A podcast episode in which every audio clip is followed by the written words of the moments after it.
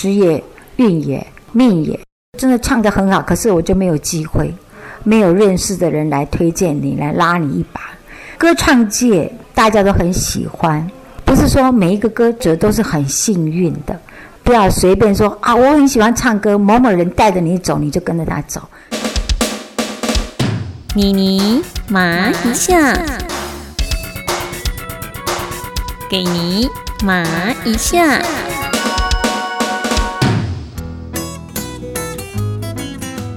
Hello，你好。欢迎你来到台湾 Apple Podcasts 前一百五十大休闲节目，妮妮麻一下，我是钟妙妮妮妮。你爱唱歌吗？你有歌星梦吗？今天你尼玛一下要由宝岛歌后记录侠来告诉你怎么样唱出歌中的感情。面对全球疫情不稳定，台湾微解封了，心境上还是有那么一点点闷闷的。唱歌可以自娱于人，解放身心，所以。你唱歌吗？有一些优质文化合唱团体代表台湾到美国、日本以歌会友，用歌声交流国际情谊，像是新桃园乐友合唱团就是其中之一。您现在所听到的歌声，正是今年五月一号在桃园展演中心由新桃园乐友合唱团所演唱的《阿白红吹》。新桃园乐友合唱团的团长郑丽华，多年来推动国际音乐文化交流，乐此不疲。他说：“台湾歌谣、客家歌谣都很好听，一定要让外国人听到台湾之美。即便每次出国演唱需要募款，他也义不容辞。就是这样的热诚与执着。”同样运用在事业经营上，成就了五十年的老 K 牌弹簧床，外销美国、日本、加拿大，晋升台湾前五千大企业，还是国内唯一拿到正字标记的弹簧床工厂。现在防疫需要优质睡眠来提升免疫力，您需要一张最适合台湾气候的好床。老 K 牌弹簧床，从台北到高雄十二间直营门市，欢迎试躺，睡着了也没关系哦。和郑董一样喜欢台湾歌谣、客家歌谣的宝岛歌后纪录霞，四年前拿到第二十八届金曲奖特别贡献奖。记录侠季老师原生家庭是台湾人，爸爸妈妈生活的并不好，就把他交给别人收养。养父母是客家人，从来不缺乏关怀。然而因为养父母的家庭也很贫困，他从来没被宠过，苦过才唱得出最动人的歌声。现在就邀请您一起来，让你麻一下。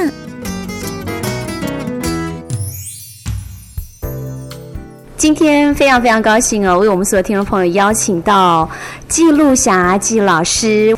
各位听众大家好，主持人好。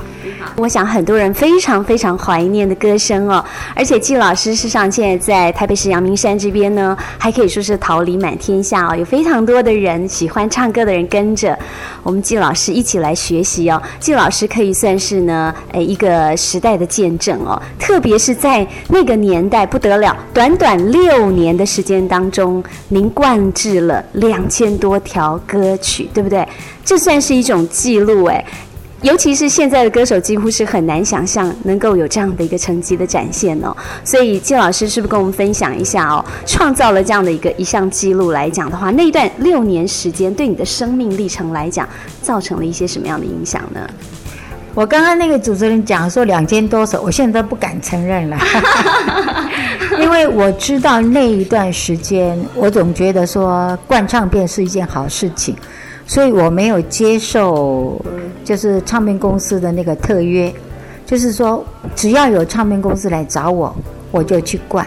然后他们不像现在，就是说一首歌可以好几天可以筹备，可以练很久，可以灌很久，灌到满意为止。那个时候我们不是，我们一次去灌录，嗯，灌唱片的话，就是说一次要十首歌或者是八首，嗯。曾经有过二十一首的记录。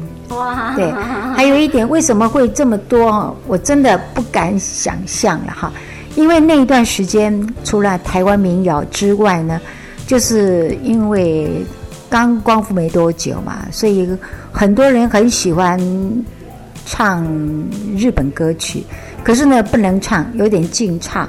那那个作词家很聪明，把日本歌曲的曲子拿来填上台语的，好，就是那个台语的歌词，所以等于是说变成台湾歌谣，还有西洋歌曲。比方说，在电台听到那个时候没有电视，电台听到哪些歌曲很好听、很受欢迎？除了西洋歌曲之外呢，也有轻音乐的，好。就是说，好听的音乐都改成台语歌，哦，哎，还有国语歌曲，像夜来香啦，哈，很多国语歌曲，如果是它好听的话，也是把它当做哎台语歌来唱，就是这个原因啊，我才能唱那么多。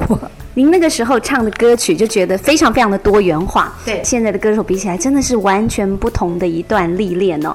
等于您那个时候是从日本曲、西洋曲唱到国语，通通都有唱到哦，就是不同的这些创作类型。季老师可不可以分享一下，就是您唱邓雨贤老师的作品啦、周天旺啦或杨三郎老师啦，他们这种比较走本土化我们音乐创作的歌曲，跟您来唱像这种日本曲啦或者是西洋曲来讲，在演唱起来。在感情的抒发上有些什么样的不同？多少有一点不太一样。比方说，我们台湾民谣有台湾民谣的味道，那西洋歌曲有西洋歌曲的味道啊。那因为我我总觉得我们台湾民谣比较抒情，比较纯，把你的感情都可以诠释出来，所以比较柔一点。那那个西洋歌曲嘛，有它的那个爵士的那个做。还有那个日本也是有它的日本的 anga 的那个味道在里面，所以就是如果要我唱的话，我就是要跟着他们的那那个味道去去唱出来这样子。那邓雨贤老师、杨三郎老师，还有周天华，你讲的这些老师都是对我很很疼我啦。那个时候我是我觉得我是傻傻的，人家找我灌唱朋友就过去，人家跟我，所以说他们都一直都对我很。觉得我是现在老了没有关系，讲没有关系。觉得我是一个乖乖型的，乖乖乖型的人，所以他们有什么歌都找我，甚至说幕后主唱，他们自己做的歌曲都找我去唱，这样。其实我觉得季老师非常谦虚哦，因为季老师从歌唱的技巧，然后到整个外形哦，都非常非常的出色。像刚刚我们所提到这几位杨老师、邓老师，其实他们都属于划时代的音乐创作人才哦，所以他们也很希望他们的歌能够透过您来诠释哈，相得益彰这样子。当您在演唱这些本土音乐创作的时候，都有特别的感情在里面。展现出来的感情特别的纯真，因为是我们本土的哦。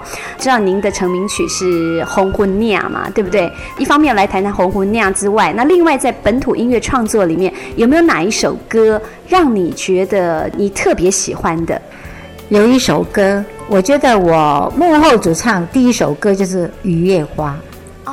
哎，《雨夜花》就是那个哎，对邓老师的作品，同时那个电影很受欢迎，刚刚出来的。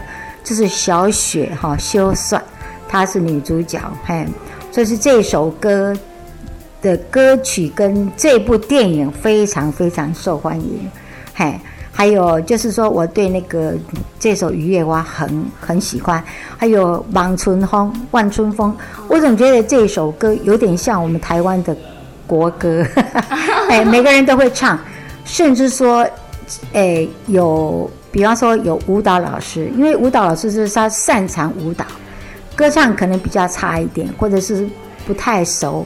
在甚至有那个舞蹈老师要到日本去发展，他特别到我家来跟我学《盲春风》，学完了再过去。他说他到日本去的时候可以唱这首歌给他们听，就可见的说《盲春风》这首歌也是很受欢迎啊。对，所以说邓雨贤的老师他的这些歌。就是没话讲，就是就是永远一直传承传承下去，像那个什么《关雅球》哈，非常受欢迎。那有一首歌，我觉得蛮喜欢的，就是《郭鸾辉孤恋花》，哎，这首歌也是杨三郎老师他做的，他特别拿给我唱，我真的是很高兴，很荣幸。老师喜欢的这些歌曲哦，不管说是《乌鸦灰》啦、《望春风》啦，其实我们知道，就像陈如刚刚呃季老师所讲，他结合了时代的背景，所以说我也很想跟您谈一些，就是多了解您的部分哦。您小时候其实因为家境的关系，本来差一点要变成童养媳，但后来被一对寄姓的夫妻，季爸爸、季妈妈也很疼你，后来收养了你，对不对？那其实我知道，在那个时代背景，有蛮多的这个女生类似像这样的背景，像包含这这。个呃，妮妮的妈妈也是这样子的一个时代背景哦。当您的这样的一个成长历程，再来诠释这些歌曲，我们刚刚所提到的《狗卵灰》啦、《望春风》啦、《乌鸦灰》这样子，有一些心境上面，好像似乎可以因为您的这样的一个成长历程，而且你很早就独立了，也得到肯定。好，但是这段历程，其实我相信也是吃了不少的苦哦。那这些是不是都帮助你在诠释音乐的部分呢？嗯，好，现在我跟各位报告一下。我现在皮是台湾人，骨是客家人，哎，因为我父母是客家人，然后因为我家境的关系嘛，哈，就是把我送给那个季家，啊，当养女这样子，所以我敢说我的国语还可以吧。大概是我们客家的那个传统的关系，协同。对。可是我就是不会讲客语了哈，因为大概是因为从八个月之后送给人家，一直都是台湾人养我，所以我讲阳光单位啊，在这个客家话都不会说。啊，当然我也有跟我妈妈，还是有一份感情。那当然啦，这个这个不能忘本呐，对不对哈？所以我现在是这样子，我。就是因为给人家，对方不是有钱人家，也是一个生活很拮据、很贫困的一个人，所以说我在送给人家这个这个地方不是很富有，所以我的家境不好，可以说是因为我不是有钱人家，我没有被宠过，所以我的歌呢当然是比较有感情。如果是我今天被宠过的话，可能我唱不出感情来。就是家境也有关系，我的感觉是家境也有关系。当然啦，你唱久了之后，你就会诠释里面的歌曲。要轻松就要轻松，要背就要背，要抒情就抒情。我就是这个样子。季老师在那个时候的一个录音环境，其实没有像现在的专业录音间那么好，甚至于是有的时候找戏院，就是希望说找到他那种有那种回音效果的地方，对不对？在录音过程当中，呃，您怎么样的来发挥自己本身在这方面的一个技巧，好不好？我跟各位报告一下以前的那个录音室哈，比方来讲说我在亚洲唱片公司录的，他们自己有一个录音室，有一间录音室。可是呢，当你录的时候，录到一半，因为你知道台南在台南，飞机过来了，我们就赶快停下来，哎，因为毕竟那个不不能说是隔音很好，所以飞机过我们就停下来，飞机走了我们再重新再录。哈，以前的机器很简单，光一一部录音机就可以录起来，然后再去弄。一般我们都是。除了一些比较大一点的地方哈来录之外，像美国在谈美国新闻处，他那个录音室设备很好，因为毕竟是人家美国比较文化比较那个嘛哈，所以他们在他那边录是很方便哈。可是不能说每个地方都有，像喜欢有那个声音比较雄亮一点，echo 的。那就跑到那个戏院去录。我曾经在大戏院里面录过，在中间站在中间就这样录哈。哎，有好多地方了，我去录音的地方有好多地方，就是不像现在，同时是乐队跟我们一起录的。以现在是把乐队要唱的歌那个卡啦录起来之后，然后歌星再去录。你录了一百遍、十遍。啊，二十遍都没有问题，因为毕竟是用机器，有一个控制人在。那以前不是哦，以前如果是你你录错的话，你一个人错，后面一二十个人你要负责。所以啊，对不起，对不起，重新来，一次两次没有关系，多次的话人家会烦。所以必须要你真的那一段时间，我总觉得很侥幸，总算是很很帮我忙。就是说，这样很顺利的这样录下来。这一次录的话，都要八首啦、十首啦、十几首啦，甚至说有二十一首的记录这样子。哇！你看二十一首，如果现在的话，可能要录几个月。所以那个时候真的要非常非常有实力。可是你有没有发现哦，季老师真的非常的虚怀若谷。在访谈的过程当中，他刚才不断的强调说他很幸运哦，大家很帮他。其实季老师真的是一个划时代而且非常有实力的这个歌手。到现在还有很多人很多人都非常怀念您的歌声哦。看看您什么时候是不是也可以出来开演唱会这样子？你看我年纪这么大，可以吗？你看都是年轻人在在演唱，穿那么漂亮的衣服，所以我。想到这一点，我已经退了，我已经退了，不敢不敢有这种不敢有这种想法。虽然有人找我，可是我不敢答应人家。季老师非常谦虚，因为我知道您现在桃李满天下，在阳明山那边还有教很多的人来唱歌，甚至于你教的人里面有些人不见得他可以看得懂字的，但是你还是可以教他们唱歌。对，来跟我们分享一下好不好？比方来讲说，有人说：“哎呀，我要去学歌，我不行啊，我不会唱歌。”我跟他讲说：“你放心，不管你会不会唱，你跟我学，你就一定会快，一定会唱。比方说，你你从来没有唱过歌，你的声音不行，因为我又要发音，第一个要发音，然后就是说要教这首歌的话，我把那个谱先教人家，教完了之后再教歌词。所以你想想看，从头到尾就是要慢慢跟你慢慢教你，慢慢教你，要有耐心的教他们。你说他们怎么会不会呢？一定会。”所以他们唱起来就说蛮有成就感的。比方来讲说，有现在有很多那个什么游览车游览啊，之前他们都都不敢唱歌，就看到别人在唱。可是跟我学过歌之后呢，他们自己在那个游览车上也也拼命在唱，唱得很高兴，也蛮有成就。他在跟我讲一个很很好笑的话，他说：“老师，如果今天我唱得好，我说。”我的老师是记录侠，如果今天唱不好，我都不敢说你是我的老师。非常非常可爱哦，因为其实现在喜欢唱歌的人非常多，而且我们知道现在那种歌唱比赛的节目也很多，很多年轻人都有歌星梦，想要像季老师这样子哦。但是如果要追随上季老师的脚步，当然是非常非常困难的。可是很多年轻人都想要追梦，也勇敢的站在舞台上来唱歌。年轻人有这样子歌唱的梦想，您会给他们一些什么样的建议呢？我总觉得你要有正确感。比方来讲说，你想要走这一条路，当然了，现在我我讲一句比较实在，呃，实在的话，就是时也运也好，命也好，这句话哈，真的是我们要把它拿起来。比方说，我唱的真的唱得很好，可是我就没有机会，这是什么原因？没有公关，没有认识的人来推荐你，来拉你一把。好，我虽然唱的很好，可是。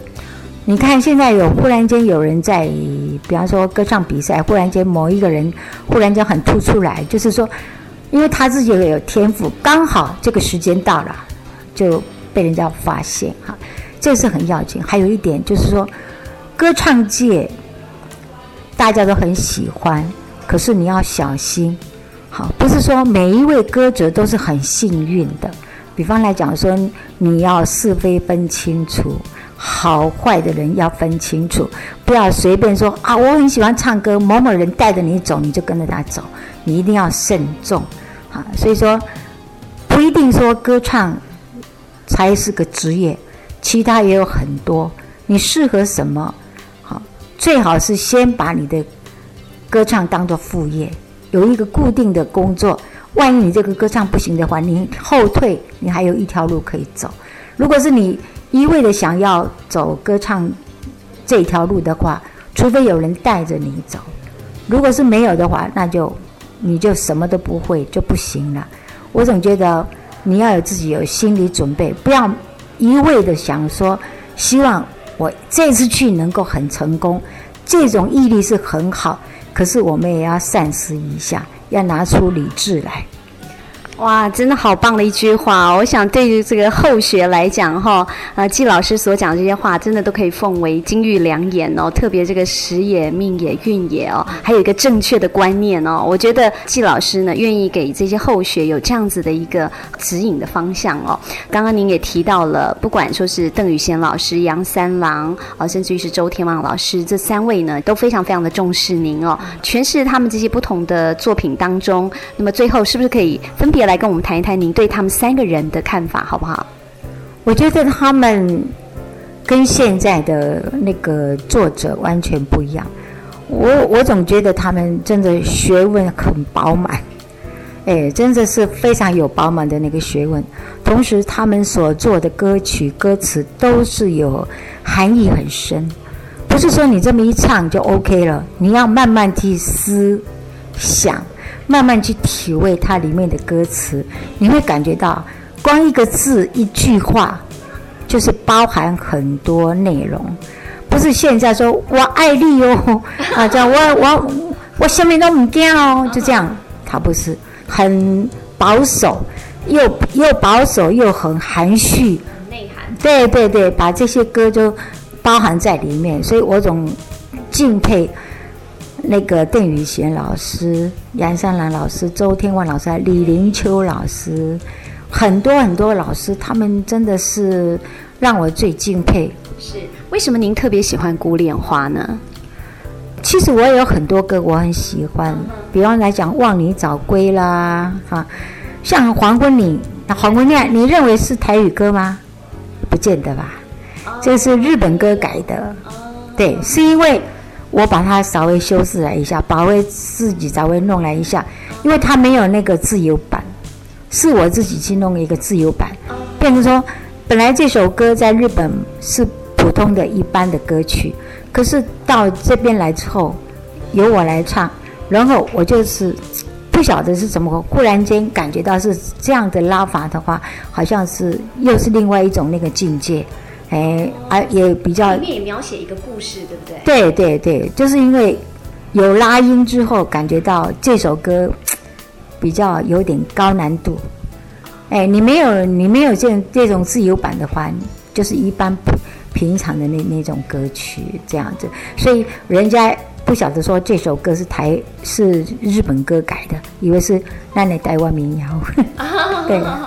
今天真的要非常谢谢我们记录侠姬老师，那希望下次很快的有时间再来访问到我们姬老师，然后再让我们的后学有一个学习哦。再一次的谢谢姬老师，谢谢。对，谢谢你，谢谢，谢谢各位听众。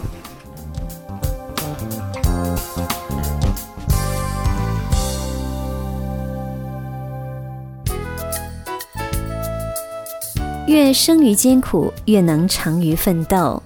甘苦艰难出头天，在我们身边周遭有许许多多真实的案例，记录侠季老师就是其中之一。